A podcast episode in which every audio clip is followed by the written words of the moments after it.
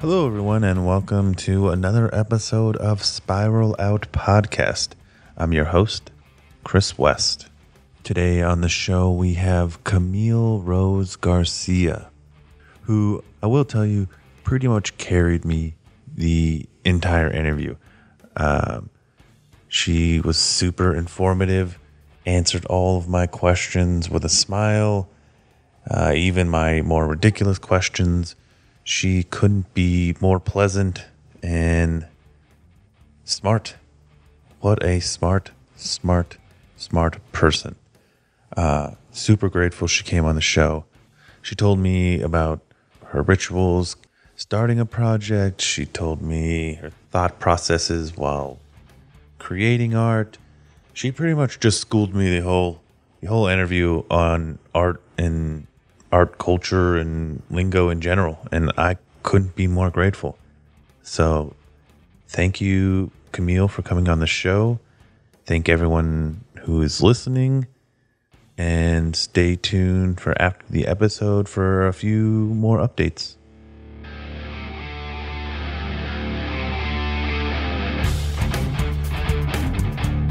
I said I don't have one of those cool microphones. I'm a professional. Right.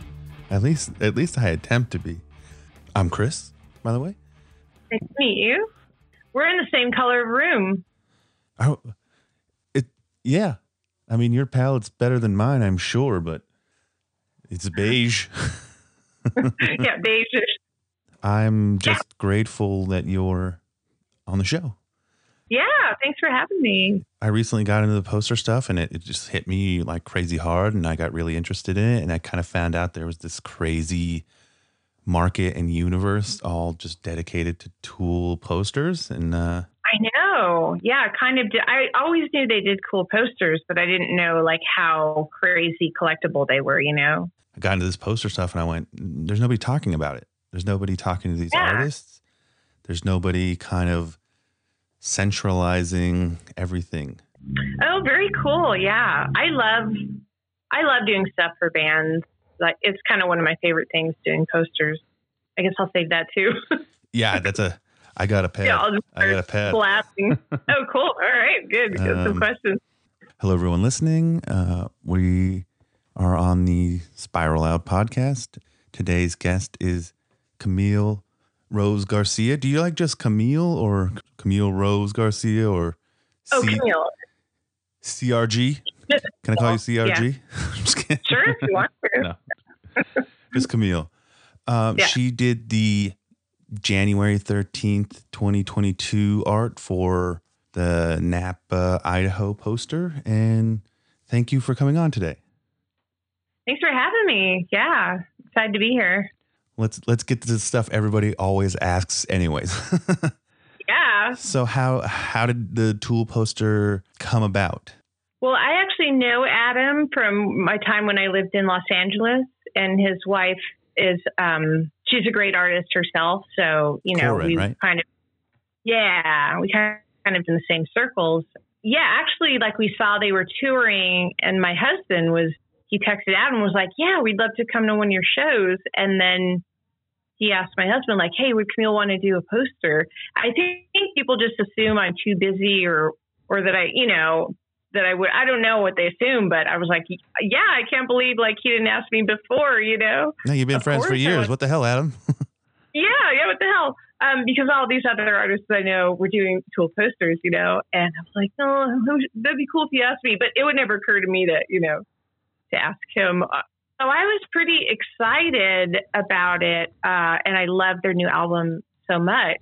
So I kind of started on it right. Like we just texted a little bit, and then he was like, "Yeah, I'll call you. You know, I'm pretty busy right now on the road, but I'll call you, and then we'll kind of chat about it." But by the time that he um, called me, I was already done with it Mhm. because I sort of hopped right on it. So I was not aware that there were there was kind of a format they were doing where they would use their logo on pre-existing art. So I made the art specifically for them. Yeah, that was a You know. that was my next big question because your poster is the only one that doesn't have the tool like basic font on the top of the poster. Yeah, yeah, and uh, yeah, that's because I didn't know about that rule before Fuck yeah. I did it. And I love doing, um, I love doing hand done type. That's kind of one of my favorite things. And you know, the word tool, it's so perfect because it's got symmetry in the poster already. I was working with this symmetry with the spider. So I had a lot of fun doing it. And then when I talked to them, I realized like, oh shoot, okay, yeah, like they're doing using their logo on top of the artwork. So I said, you know, you can take it out if you want. It's totally fine by me. Decided to leave it leave it in because uh, you know it just fit perfectly. So that was really nice of them to make an exception for me. Yeah, I mean, I, I think it would, I think it would, I mean, if, if I had never seen it without that, I, I mean, I would never know, but seeing it now, I have it, you know, in front of me. I think it would take away if it wasn't there now. Yeah, yeah, and um, and then yeah, you know, they had said like, yeah, we, we can use pre-existing artwork. Again, this is after I had already done it, but my process is, you know, it's like I'm going to listen to the album and I'm going to like close my eyes and see what I sort of conjure up, and then I'm going to ink while I'm listening to the album. I just like that whole experience with with music of like really kind of absorbing the whole thing while you're doing the piece rather than giving them a pre-existing piece. I- It's more fun for me. Sure. You know? So, uh, what were you listening to the new album or anything or like random stuff when you were doing it? Um, anything, anything specific that any specific song? Oh, no. I yeah, I was listening to the new album specifically. I think my favorite songs. I don't even know how to pronounce it. Is it Tempest or Zempest with the No, seven? you- yeah, you got it, Tempest. I'm not uh, in the band, so I I could be wrong as well. yeah, I, I think they know which song I'm talking about. It's one of those albums I want to start from the beginning and listen to all the way through and then just have it on repeat because it feels sort of like one whole thought process. I like all kinds of studio when I'm working, mainly stuff that I can work to that's sort of meditative and repetitive. So I listen to a lot of uh, Ravi Shankar. You know him, like, but it's like this repetitive, sort of meditative Indian music. So when I was listening to the Tool album, it was like giving me a lot of the same vibe. Uh, kind of, but I like that about Maynard. The way he sings is like you can. Um, it's never overbearing. Like you always hear all the instrumentation as well. You know, I just like to kind of uh, get lost in the music while I'm doing the art for that particular band. You know what I Mhm. mean? Well, I play music too, so it sort of like helps me kind of get inside the songs a little bit. You know, if I'm listening to it while I'm doing the work. Yeah.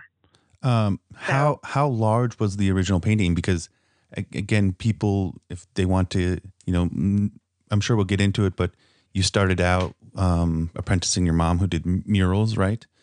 Um, so Yeah. I wouldn't say you're known for this, but you you have done many very large paintings. I'm I'm curious on how large this original piece of art was. So this piece was really only a little bit bigger than the poster size. So maybe it was like 24 by 30 or 34, something like that. Um, and for like that piece was mainly uh, the mediums were mainly ink on paper. So whenever I do like brushwork and ink, they're usually a little bit smaller. The challenging thing for this piece too was that they they it was a multi-use where they use it for the t-shirt Mm-hmm. as well as the poster. So that's always a little bit of a challenge because personally, I think band t-shirts look best if they're one or two colors on black. Like that's just my preference. Sure. So like to silk screen a full painting on a shirt, I think it's harder than doing something more graphic, you know?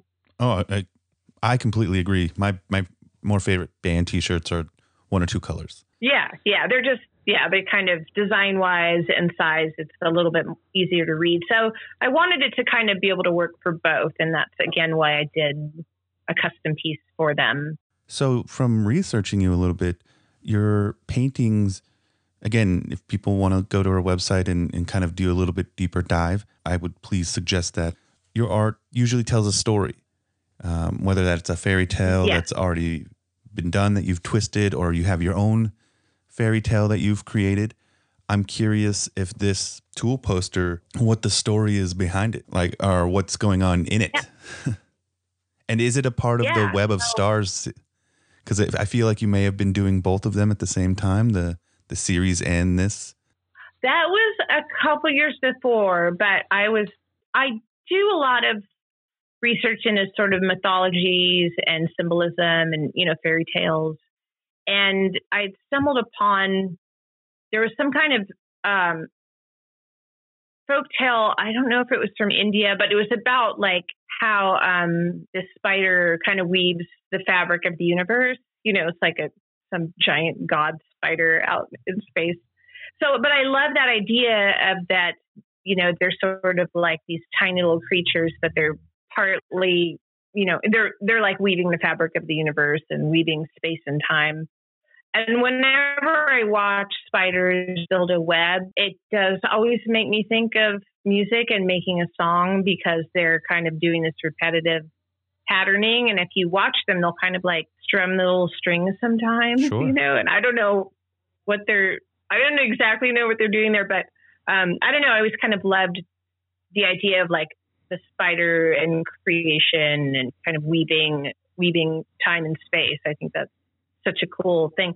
So when I was listening to the album and sort of listening to all the interesting time signatures and symmetries and patterns, that kind of brought to mind again this this spider that's creating the universe. And it I also thought like, what if spiders like do they hear music while they're making their web? So I, I like the idea of them putting a little record on before he got started, you know, making the web. That's that's awesome. I'm I'm I'm studying it right now, and so before I do an episode, I kind of tease which artist I may or may not be talking to, and I I Yeah. post the poster up and ask you know fans for their interpretation, and this one specifically, people kept asking what were the hidden things that we weren't seeing.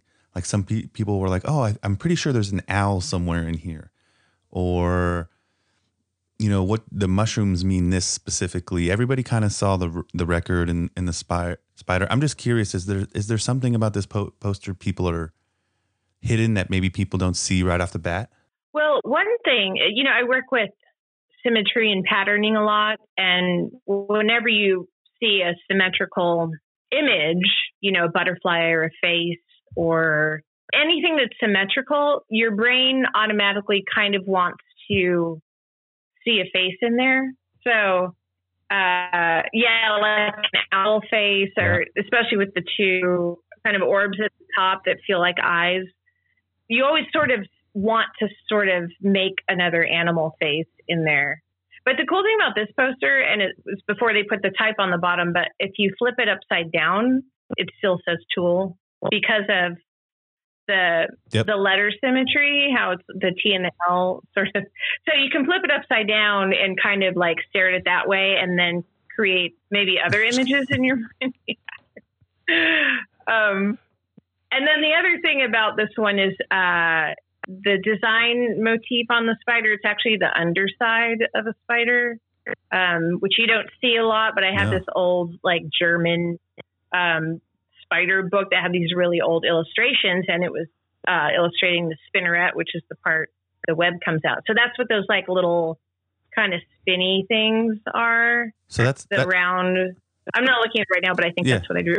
yeah so that's that, that's the belly of the uh, spider is Yeah. what you're saying i did not know that Yeah. and i don't think anybody i don't think anybody Yeah. mentioned that that's awesome No, i mean i I could mean, see it now No, I Obviously. didn't. Yeah, yeah. You hardly ever see that drawn, so I thought that was and like I- a really interesting. and it Yeah. it makes a lot of sense uh, to me at this moment because I've been you know looking into your artwork and you have other spiders and this one was just so much different than the other spiders you've drawn. Uh, I don't know if I'm correct in that, but I'm assuming. and now it kind of makes more Yeah. sense. I'm like, oh yeah, this is the underside of these of this cuter spider that is in Web of Stars or with the big eyes and Yeah, yeah, and I've been playing with this. The thing about playing with that kind of symmetry and how it sort of almost looks like super flat is it kind of abstracts.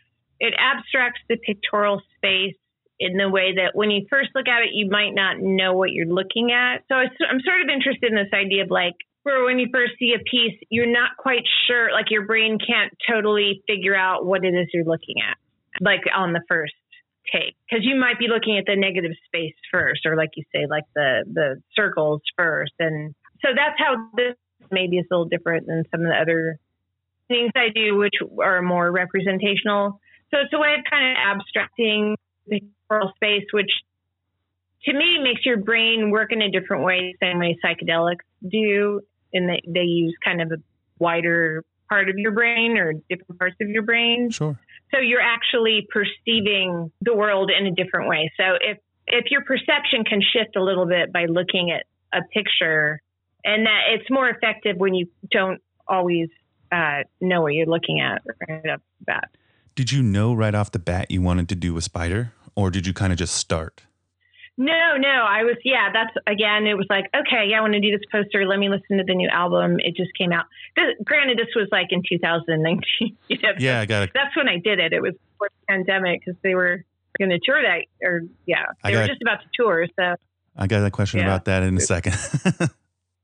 yeah, yeah.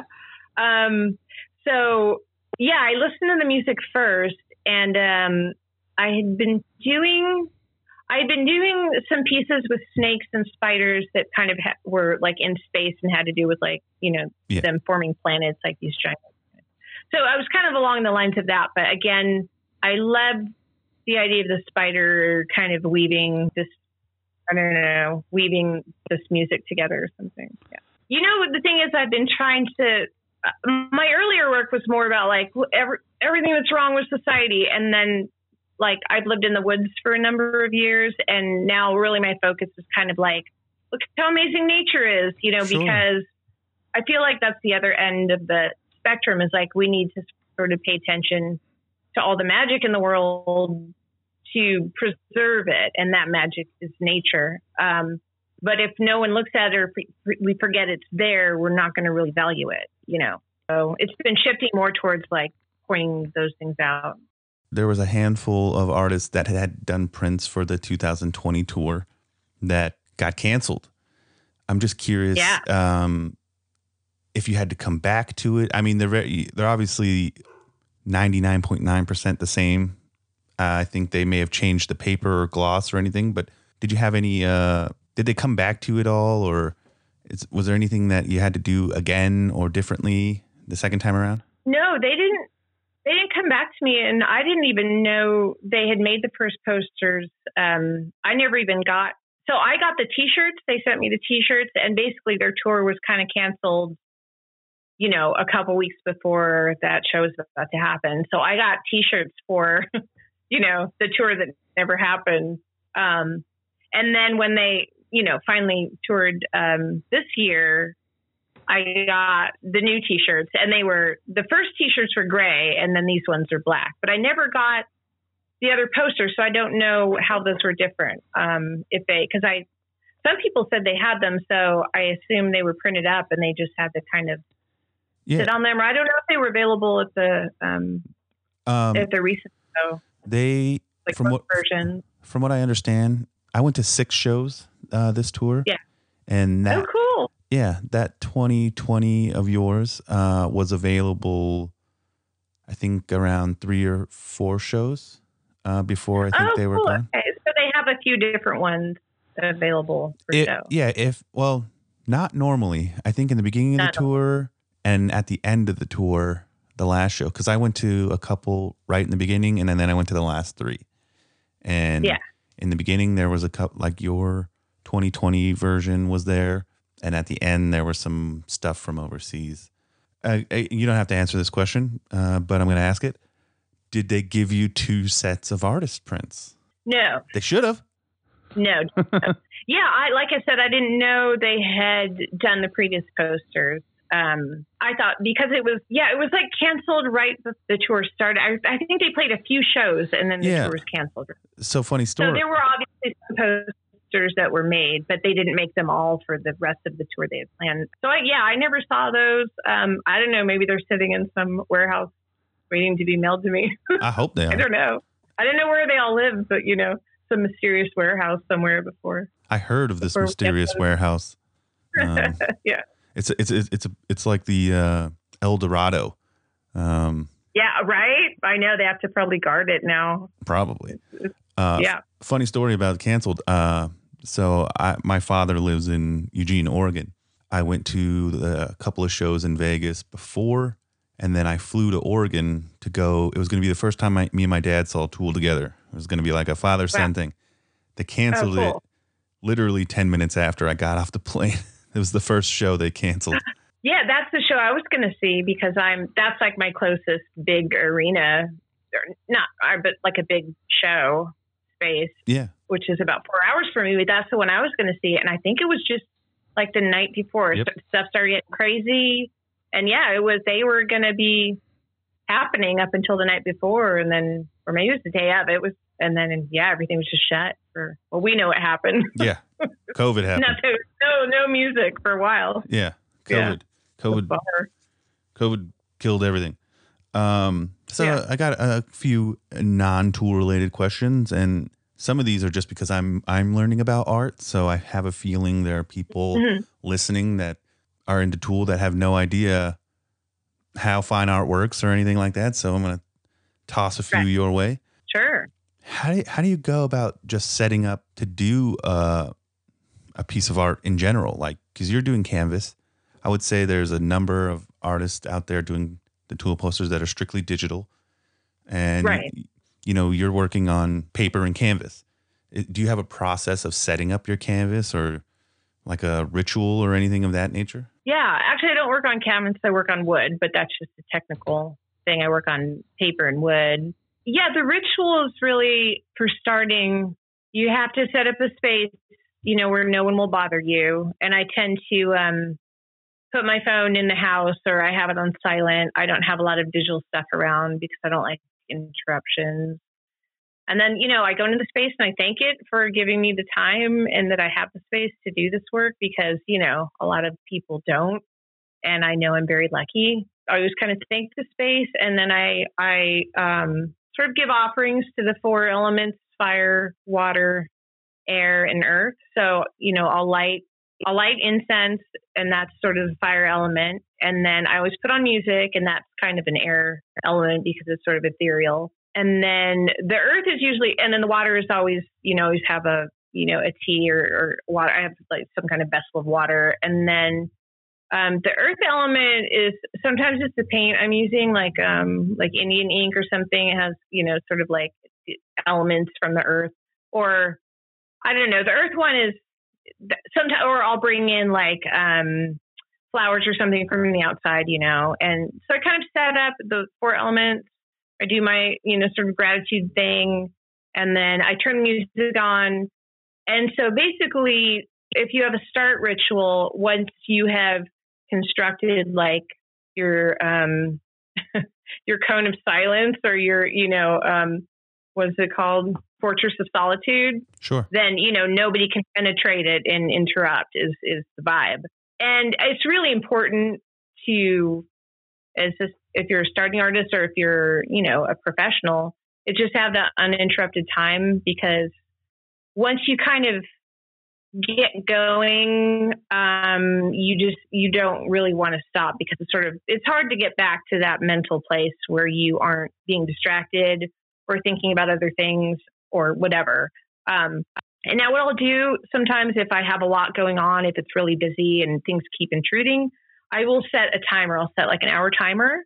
And right when I start, and it's like I can't, I have to focus on whatever I'm doing for an hour. And then when the, the timer goes off, I'll give myself a little like stand up, walk around break, five minutes, and then I'll do another hour. And I'll do, you know, however long I can do, but I like, you know, I like to work about a six to eight hour day. If I'm on deadline, I'll do 10 or 12 hours, you know, if I have to, but that's not, that's not the best way to do it because now my eyes get tired, you know, like shifting from day to night is tough too. Or if you're a digital artist, looking at the screen all day is really tough.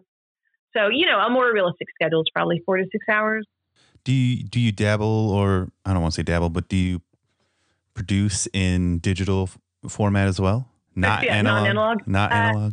Not really. I I got the Apple Pencil when the you know the iPads first came out, and I have an iPad and I have the Apple Pencil, and I was like, oh yeah, I can learn Procreate and all this, but I just found it super annoying because every time I'd sort of want to start, like the battery would be dead, and I'd have to charge the Apple Pencil battery. And Procreate, I could never. It was like, um, there's not enough room for the tools, and I could never figure out how to like save my brushes, and you know, and I just ended up being more annoyed with it. And I really actually prefer traditional media because now, obviously, with your phone, your computer, there's stuff that pops up all the time. And so even if you're trying to work, you're getting pop ups. Even if you disable all of them, it's like it'll they'll reset or some bullshit thing.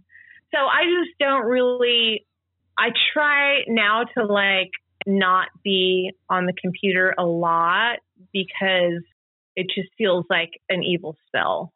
It's going to mess up my brain most of the time. You know what's funny?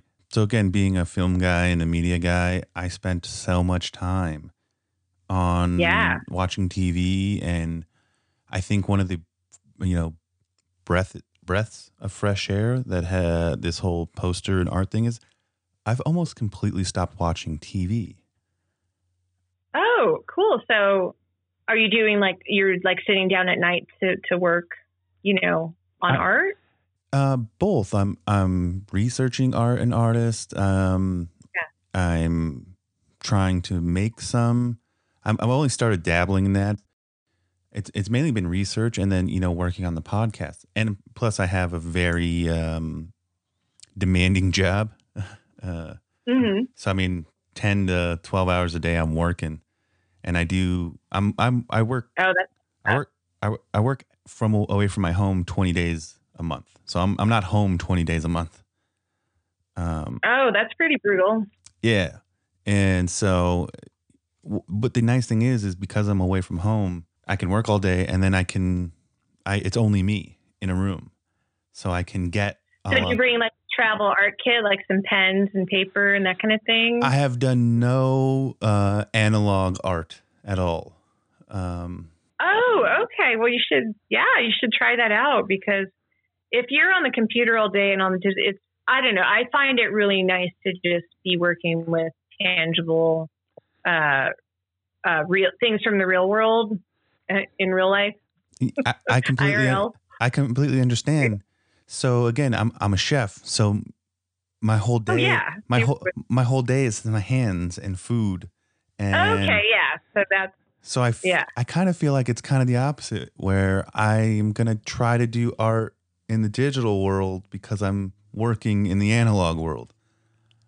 Oh, okay. I was thinking you were doing film, digital stuff all day, and then wanted to get home and use your hands. But yeah, if you're a chef all day, well, you know, working analog is kind of the same thing. It's just you have your ingredients and it's the way you combine them. And sometimes you're like, wow, you know.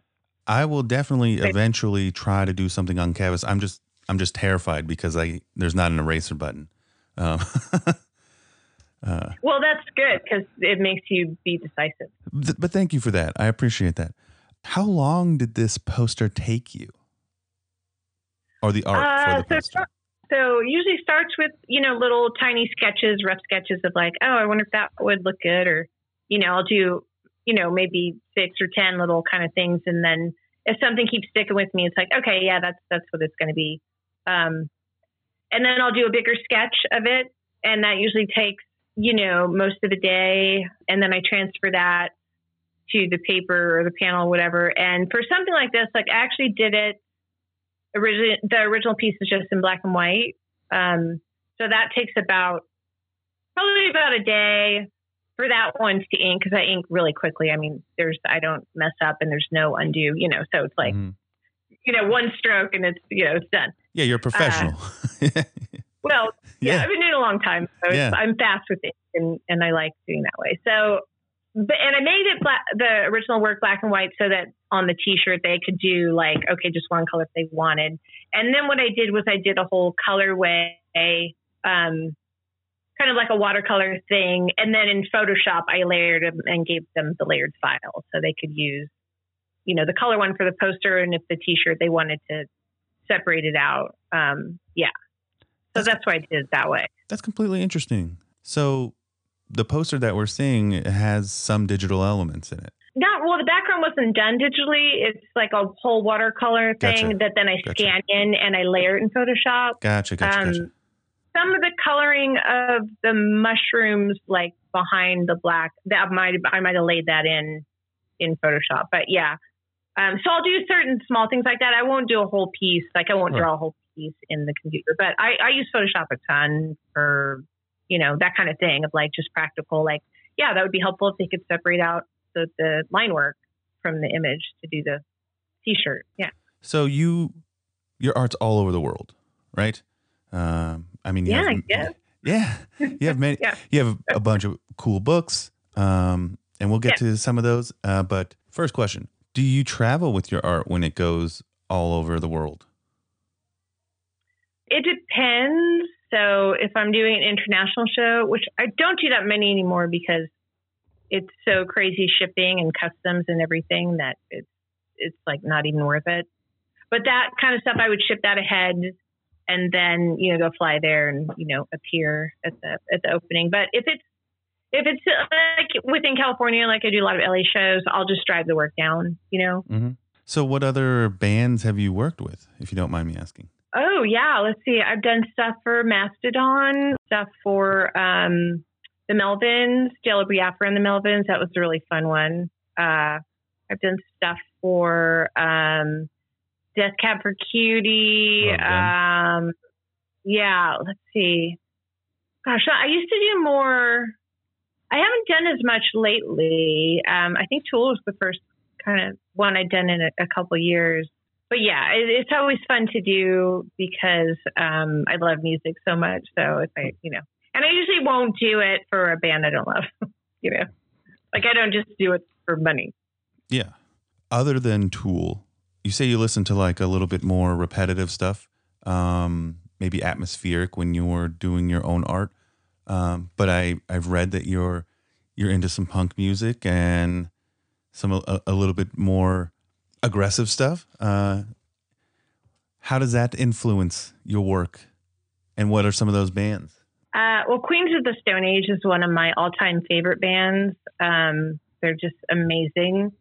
Uh, I also I like Ty Segall a lot. I love Fuzz. I don't know if you know Fuzz. Mhm.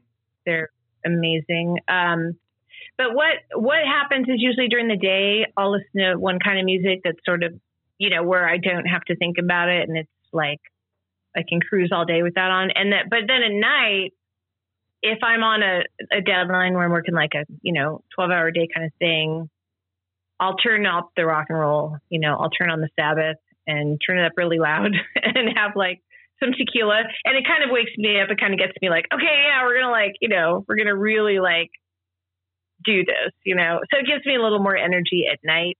But I do get distracted by listening to bands I really love in the studio. You know, I can only do that for like an hour or so, and then I'm like, oh, I'm going to go play my bass now. I don't want to, you know, I don't want to be painting.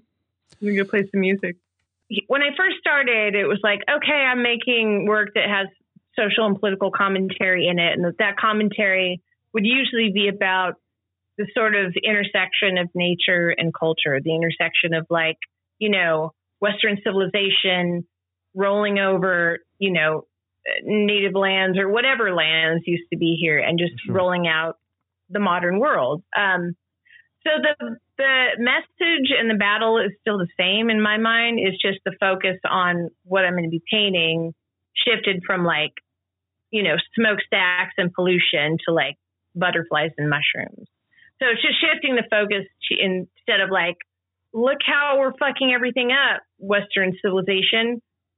and now it's like, okay, we know it's fucked up, but like, okay, let's focus on what's magical and amazing in the world instead of just focusing on everything that's terrible and broken. Because if you don't ever see or have an experience with something sort of sublime in the natural world, you're just never going to get it, you know. And our lives, we weren't really, I don't really believe we were put on this earth to just like for someone to just work on, at Home Depot their whole life and then get sick and retire and die. Like that's just, I don't know. It's not, I just feel like our minds are so much more capable of greater things. And the way our civilization is set up, it never allows anyone any time to think about what else you could be experiencing. And that's just a shame. Do you have to constantly look for inspiration? I mean, I do. Yeah. Sometimes I get burned out, or I, or I think I've said everything a million different ways. I've said the same thing a million different ways. You know, like I could just paint insects the rest of my life and be happy. You know, it's. But I think that's that thing of like, you can't really wait for inspiration to sh- to to just happen to you. You have to kind of show up and get your hands dirty and be in the work, and then things start to happen you know, and that's sort of with music, with cooking, with art, it's the same thing of, you know, you show up and you, you, you're there and you're present for the experience of whatever you're making. And it might not always be good. Um, I throw out a lot of things, you know, but, no worries. but once in a while it's like, oh, okay, fuck that, that wouldn't turn out good, you know? All right. So can you give me, uh, an anecdote of when that happened, when maybe the first time it happened, where you made something and you were like, "Fuck, that's it's hitting me." Uh, I think so. The the show I did um, last year that was called Obsidian Butterfly, and it it was an exhibition in LA that happened in um, September, and it was kind of the first art opening. It was like that little window between COVID waves where people were like, "Okay, we're gonna." It was like the first gallery opening in a while, you know, that anyone had gone to. But the work I did for that show, I kind of wanted it to be, um, I wanted the pieces to feel like if you saw them in a hundred years or from a hundred years ago, like you can't place them in time of when, you know what I mean? Sort of beyond like, you know, where you look at things you're like, oh, that's very 90s or that's very like 70s. Yeah. I wanted them to sort of stand apart on their own and they were all these sort of ocean themed paintings. So I was kind of thinking of like oceans on other planets that would have two suns and what would that look like.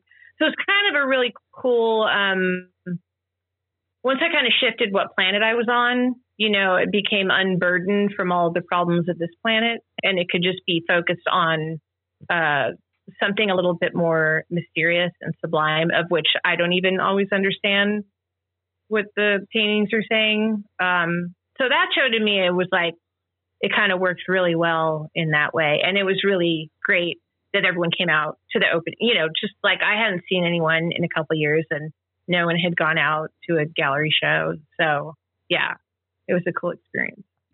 And again, for people listening, what, what exhibition was that again? It was called Obsidian Butterfly. Is that one? And, on, uh, is that one on your website? Yeah, everything's on Instagram because that's kind of the easiest thing to upload. Yeah, that's where that's where everybody everybody does stuff, and I'm I'm yeah. I'm I've, I'm working it out there as well. When did you start of start to kind of notice you had a specific style? Because I may be wrong, but I feel like you didn't just wake up one day and start doing um, art this specific way. It, it had to evolve on some level, correct? Or or no? Yeah, it does. It's just it's like it's like how you can't tell how you're changing when you look in the mirror from like five years ago to today. Like you know that you look different, but you can't tell every day how you look different. so I think evolving a style is a little bit like that. So it's a combination of things that you love. So for me, like the early work was like, you know, I love old old animation and Fleischer cartoons and um, old like like children's book illustration, like weird, kind of off. I don't know. So kind of it started there, and then you know just kind of evolves from from uh, things you like and things that you're inspired by, and then at some point it just all sort of all of those influences kind of mesh together, you know. And then I guess you have a style. Do you ever? Uh, yeah, it wasn't intentional.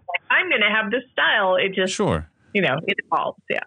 Do you ever like on your own just go i'm not going to do anything in my own style today well yeah actually like lately and it's been a total fail because um i always love i kind of love non-representational patterning you know so like um like islamic patterning if you've ever seen this yep know exactly um, what you're talking about now Yeah, and it's basically it's they never depicted faces or animals or anything because um, they they weren't allowed to show the face of their god was is the thing, but also. Yeah.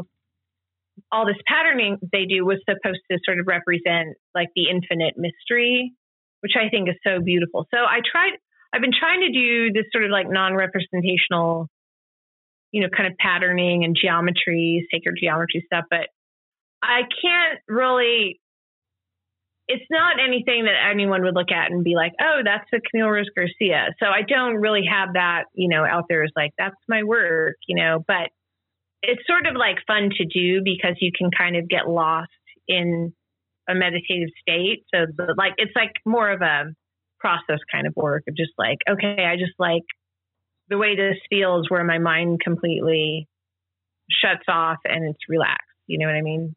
I do know what you mean. I, I, I, always, I always feel like I have to answer when people finish sentences like that. You know what I mean? Yeah.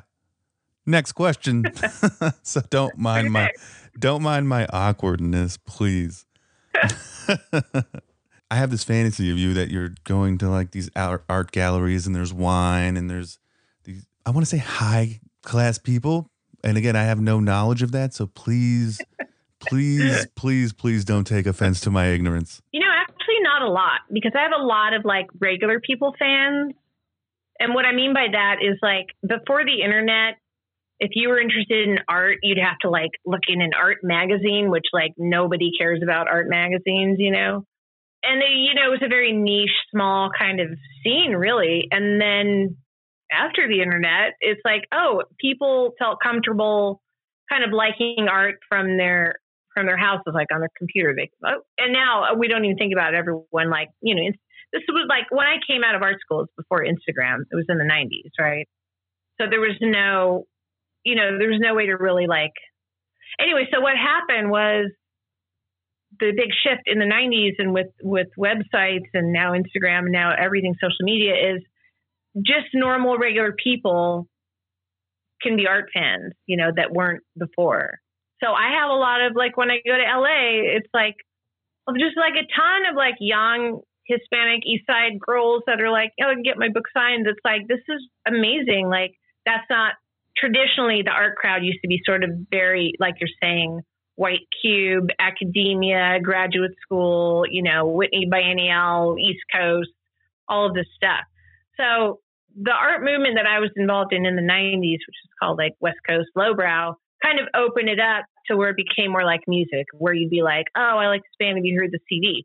It became more like that, which is more democratic. So when I, yeah, at my own art openings, most of the people I talk to are just like, be like if you came and I was talking, you know, just yeah. like people that like music, they like art, they're young, they're old. And it is very different than maybe like the pre 90s art crowd that would be maybe like more pretentious. no, and and again, know, using language that is like you know no one else uses. Agreed. Because what yeah. was funny is I was looking at your stuff, and again, I'm I'm learning. Um, it, it's it's it's been more apparent, I think, this interview than most of how little my knowledge is. But uh, um, but I'm I was looking at at some of your pieces, and uh, there was a boat, uh, like a a woven boat. Oh, yeah.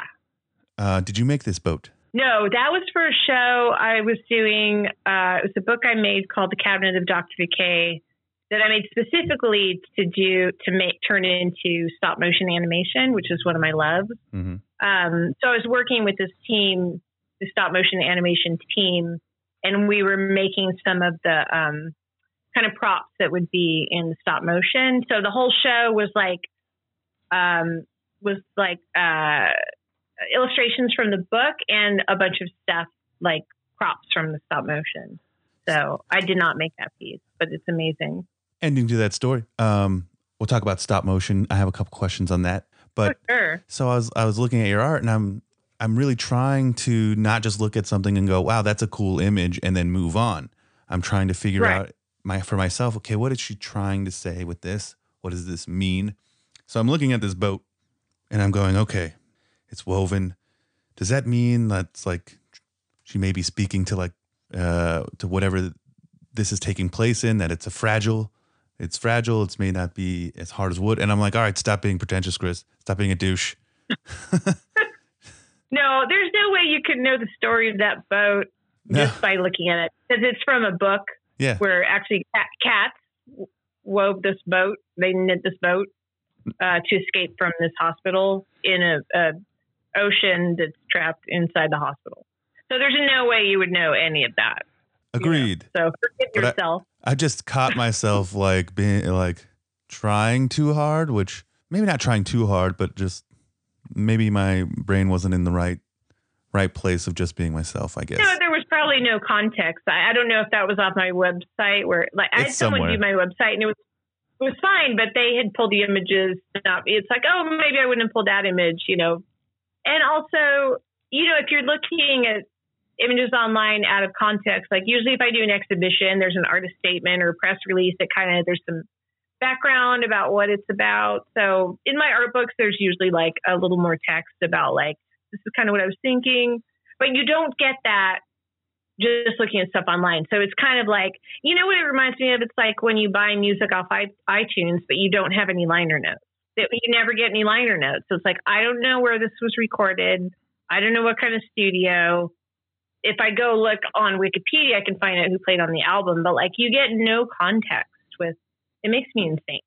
I I guess I haven't thought about it like that. Uh No? which is no, I mean You ever want to know where where and how and who and is this band Oh, Canadian no, or no, for sure. No, I, I look at all of that stuff. I, I go deep. um, but I mean, when it Well, comes to visual, it. yeah, when it comes to visual art, I think um again being so new, I I'm a little self conscious, so I I'm I'm just trying to like look at it and and and feel something as opposed to have somebody else tell me what this means. I guess. Yeah, and that's that's a big part of it too. Is um, you know, it's really yeah. You're it, whatever I am intending when I make it. It's not, you know, that's just my experience making it. So other people will have their own experience.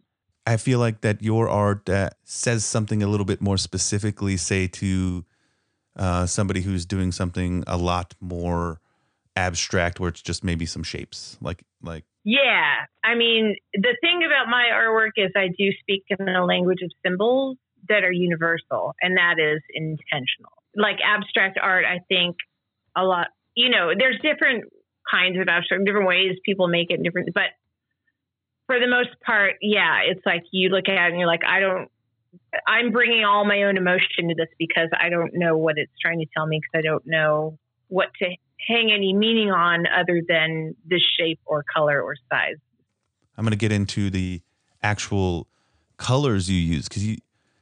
When did you start noticing you liked these vibrant colors with lots of contrast? Um, do you just like notice, hey, I'm, I like this. This is cool. Do you just and just move that way, or was it a was it a specific uh, intention? You know, the palette has changed a lot over the years. And what I noticed was I moved from Los Angeles uh, up to the woods in Northern California in 2007.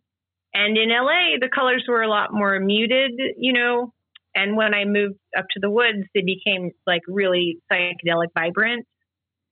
And I, all I can think is just it's a shift in how I perceive the world now.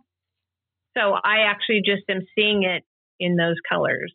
I mean, it's a little more keyed up, obviously, but that's that's just the way I perceive the world. Like that's the color of the way I perceive the world, you know. Yeah. And all I can think is it's just a shift in, yeah, from moving from the city to like living in pure nature, you know.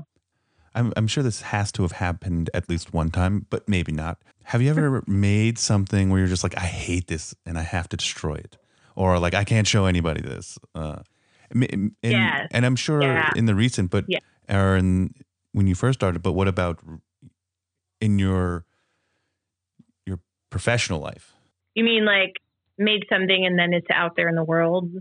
Yeah, I or mean, both, where course. where you've created something, you're like, I'm not showing this to anybody, or maybe you've created something and it's out there, and you're like, I just don't like this. Yeah. Oh, totally. I mean, it's less than- like it used to be more like, you know, I'd make a show and then a year later, like, oh, I hate all that stuff. Like, I'm, you know, I want to make better stuff, and uh, it would happen every year. But now, like the last show I made, kind of messed me up because it's like I don't know how I'm going to top that. You know, like that was pretty good. so, but no, I just recently have been making a bunch of just not good stuff in the studio because I've been just playing with like some new watercolors and I've just been like fucking around, you Yeah. know. So it hasn't been like, oh, these are intentional pieces. It's just sort of like I'm going to try some new materials. I'm going to test out some like layerings of You're just jamming. So, you know, You're just jamming. it's kind jamming and it's just casual. So it's not like those pieces are you know for the world to experience. But I do put a lot of pressure on what like okay, this is for a show. People are going to see it, and then it's like okay, like games on, you know. sure. Uh, The let's do, tool poster, yeah, was like I had so much fun doing that, and then after I was like, oh fuck, like there's a lot of people that are going to see this poster. I had no idea how many or how fanatical. Like honestly, I didn't. I mean, I know Tool's huge and they have a lot of fans, but I didn't realize like the extent. has anybody really the- explained it to you uh, in depth? Still, what? like The- how, how- crazy it gets, or like uh, Well, like Adam had to prompt me about like I didn't know about the remarques posters where the artist does the, do- the doodle, and he was like, "Hey, save some of, don't sell them all, save some of them for remarques." And I was like, "What the fuck is a remarque?" And then I looked at it and was like, "Oh, okay, that's the thing." Because people kept asking me too, like, "Are you going to have remarques? When are you going to sell them?" And I was like, "Wait, hold on, I need to like take a step back and like what." What is this? What have other people done? And so, you know, I looked into it and it was you know, it's a term from when printmakers used to do like a tiny little doodle on the edge of the piece, you know. But it's like, okay, if I'm going to actually do something on top of the artwork I already did, like it's not going to be just some like little scribble. Like I'm going to, you know what I mean? I'm going to bring it. So that's why I haven't done the remarques yet because I'm already like, okay, well, no, it has to be major. oh, you know. um, I'm I'm now yeah, I'm a little bit like I'm not sure how to release them because people got so angry at me about just releasing the the 30 posters that and uh, they were gone in less than a second. And I've got to say that's the fastest anything I've ever put up on my stores ever sold out. But they were bought by 30 individual different people all over the country, different names. So it wasn't like a bot got them. But I don't know if people have programs to make their their shopping thing go like lickety split. I don't know about that, you know. so I mean but people thought like a bot got your thing, one person Yeah. bought them all, all kinds of conspiracy things. There were. like, you know, and I kind of I don't know what you're talking about. I kind of didn't. I, I you know I may have mentioned uh, this, but uh, depending on how, but it, you know since you brought it up, you know, again when I asked the community, you know what what they thought of your poster and how how they would interpret it, and if they, I always ask if they have any questions for the artist, and of course there was a handful that were like, how come her posters went in a second, and does she know that about the bots?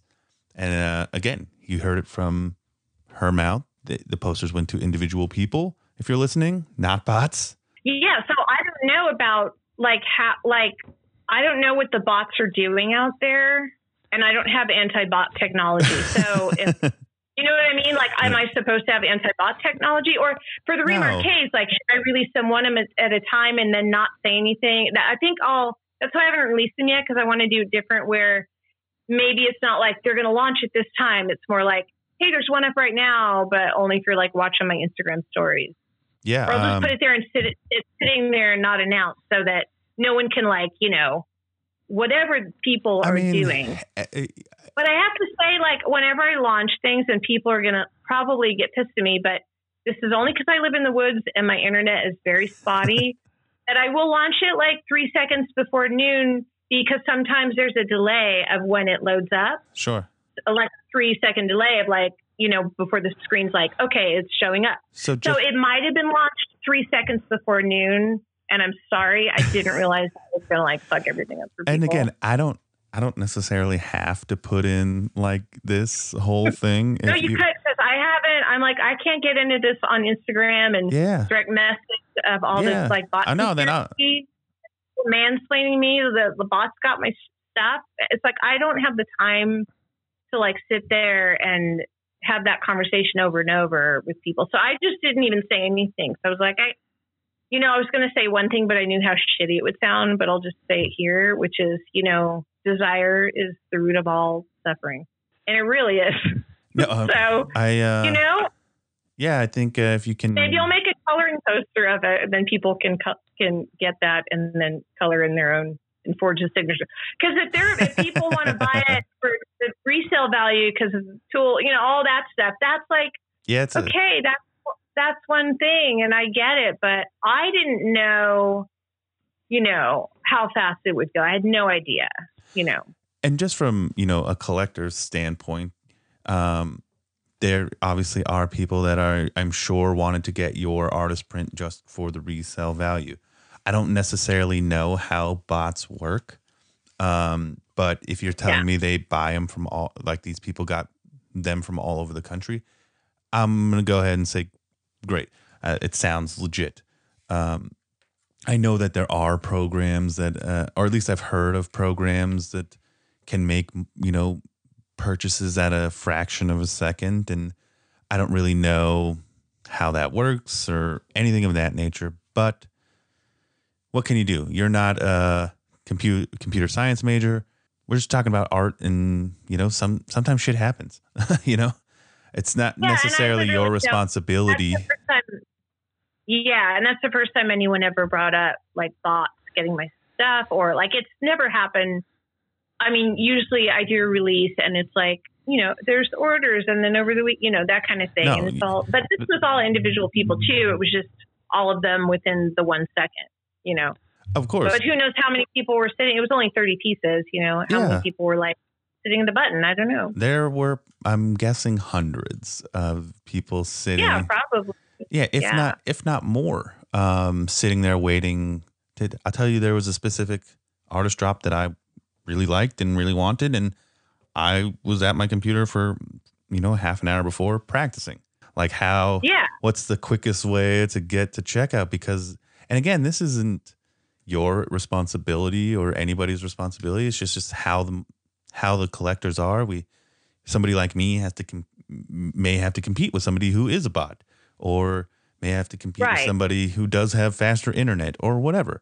It, it is what it is. I don't get Yeah, I was thinking, I was like, maybe for the remarques, I'll have people like mail me a check in the mail, like write a check and put a stamp and mail me a letter. uh, so it, it would be like completely anti bot, like slow way. But also, like, well, then I'll get way more checks than there are posters. So that's not going to work. So I don't, I think I'll just have to sneak them out and then, like, you know, so there's Yeah. not a predetermined time for the remarques. and i really appreciate. I don't know how to you do it. No, and and and again, there. How could you? I don't think anybody was prepared for how insane it was going to be this year. Um, Yeah, yeah, because all my artist friends that they were like, "Holy shit, that was nuts!" Like how fast they Yeah. went. um, it, it's just it is what it is. Um, but Yeah. you know, at at the end of the day, good on you for uh, not letting, I guess, uh, affect you too much, and you, you did pretty much all you can do, which is make great art. Thank you. Oh, thank you. Yeah, I mean, I yeah, I uh, I do what I can, but my resources against the robot army that is coming, you know, they're limited. Yeah, I think we're all limited against that. Um, none, Yeah, none, none- do our best. yeah, none of us are John Connor from Terminator, so.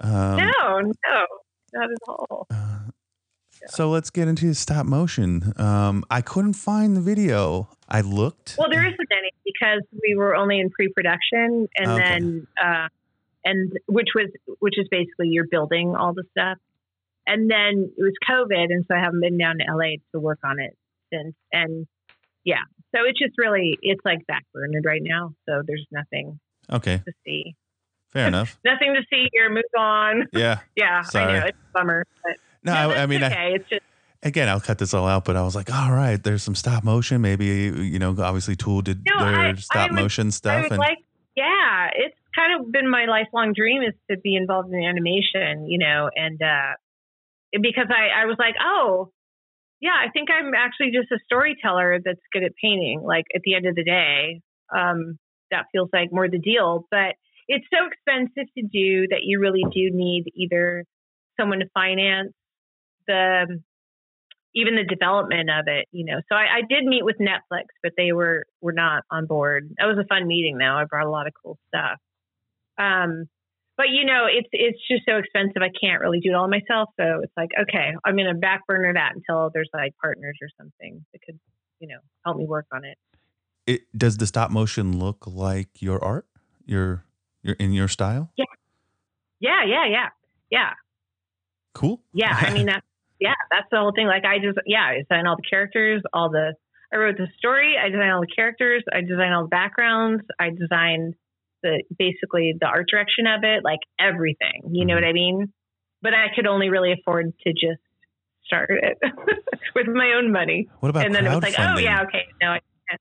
What's that? What about crowdfunding I it? thought I had thought of that. It's just I kept thinking like, oh, it's not over? Like, isn't Kickstarter over? Like, no one's doing that anymore, are they?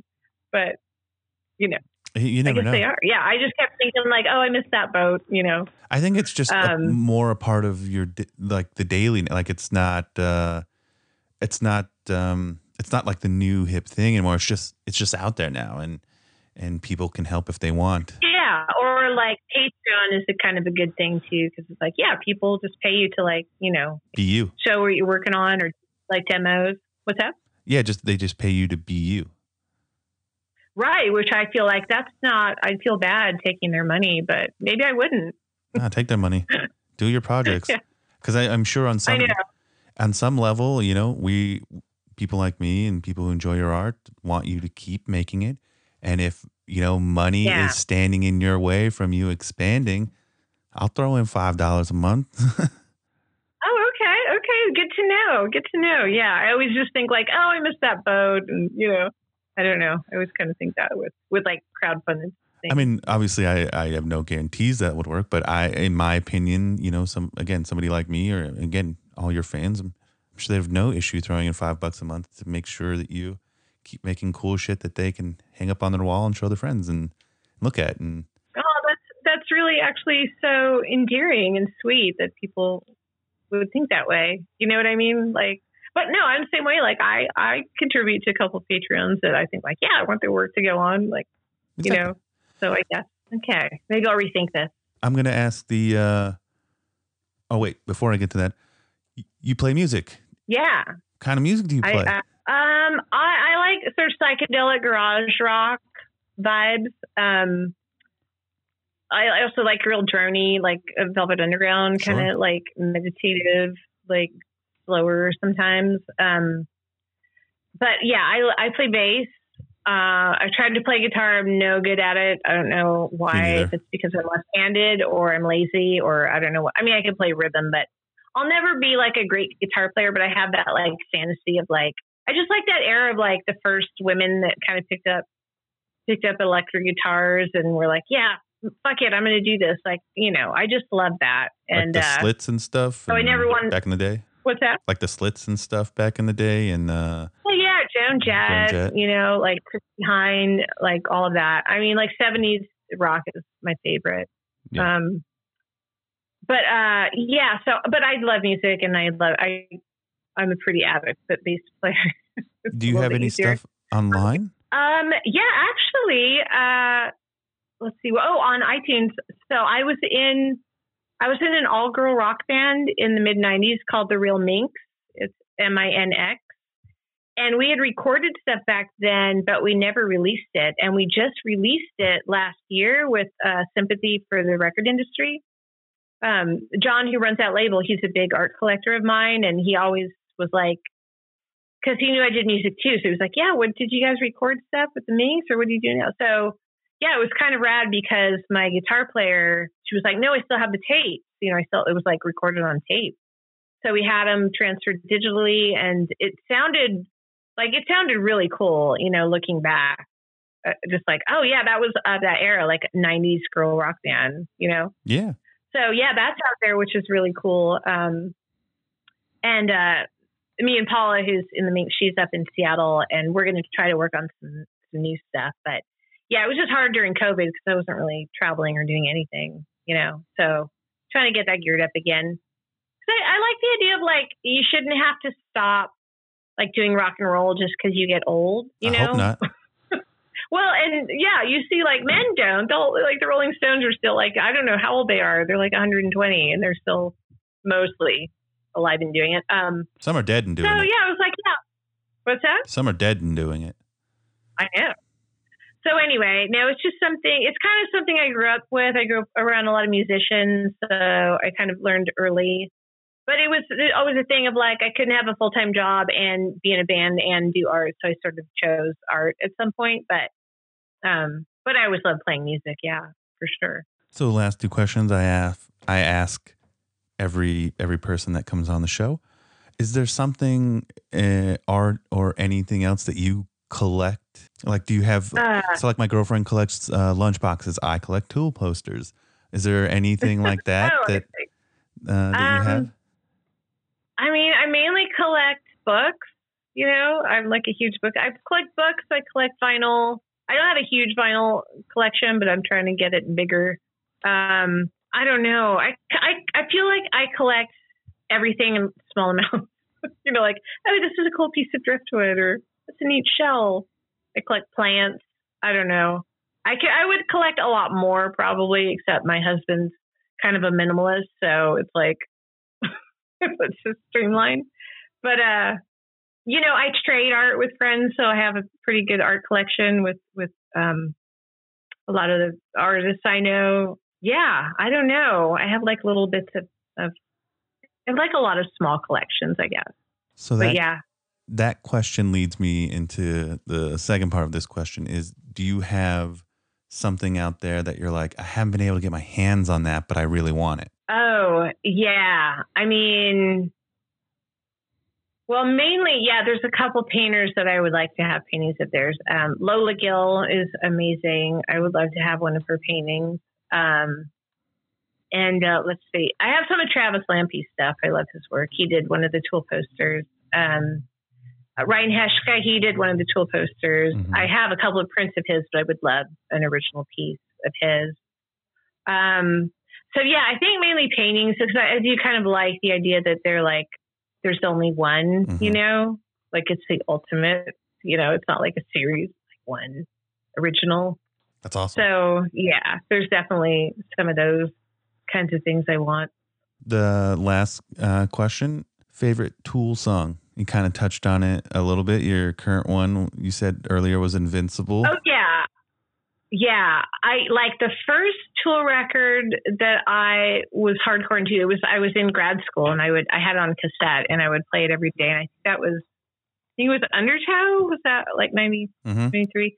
Um but I yeah, this album yeah, I love a lot of the songs. But I like yeah, Tempest a lot because it has sort of like it has a lot of like the weird meditative, like the bells and trippy stuff, but then like totally big rock sound also on that one. i also you heard, know, i also heard adam came up with the main riff for that song back in the 90s oh really? Yeah. Okay, that's weird because it kind of reminds me of some of their earlier stuff a little bit more. You know what I mean? yeah i do and yeah. then wow, that's um Yeah. last part of that question is do you have a favorite tool lyric um fuck. I don't really because I'm really dumb about me too um, like going online and looking at all the lyrics. You know what I mean? No, there is. Wait, there is one like off the new album. Oh crap, I'm gonna forget what it is, but it's basically it's like Maynard talking about being a warrior, but like ha- not having a place to put that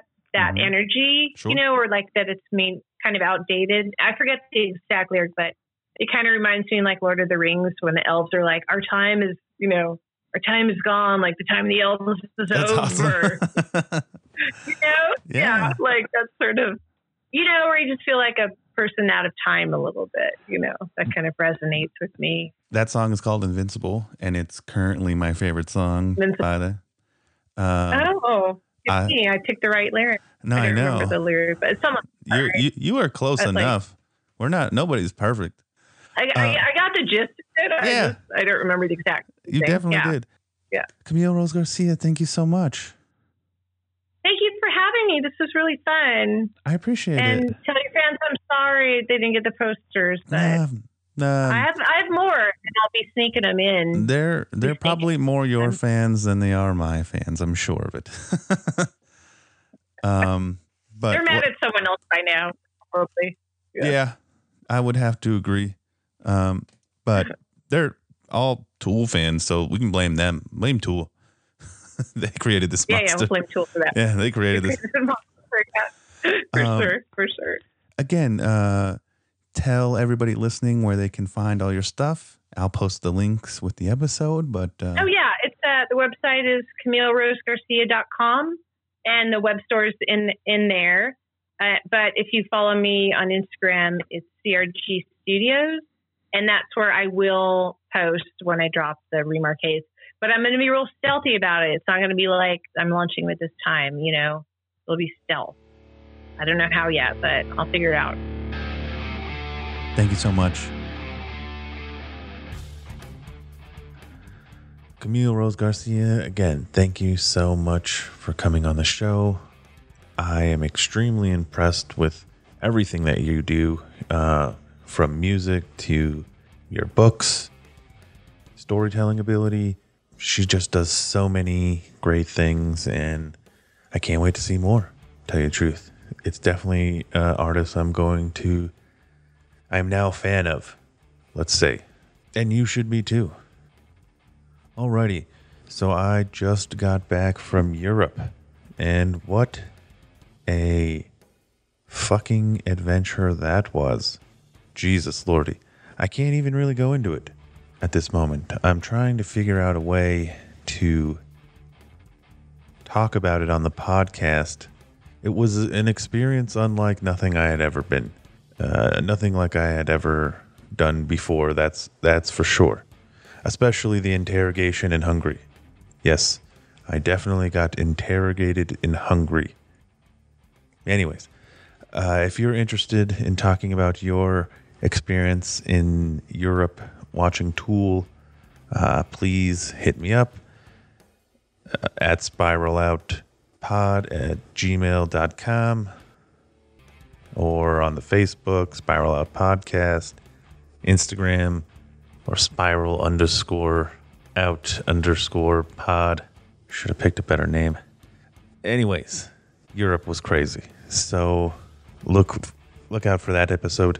Other episodes coming out soon. Uh, we have Dominic Hailstone, who directed the Opiate 2 video, is coming out. We have a couple more fans uh, a lot more artists, hopefully more people who've worked with Tool, uh, and maybe even the infamous Jack episode. We'll see. We'll see. So again, thank you for listening. Follow us on all the social medias. Follow Camille Rose Garcia on all her social medias. Look out for her remarques. Wink. And keep collecting. Uh, I know the tour is over, but uh, it's still fun. We'll see you. Spiral out.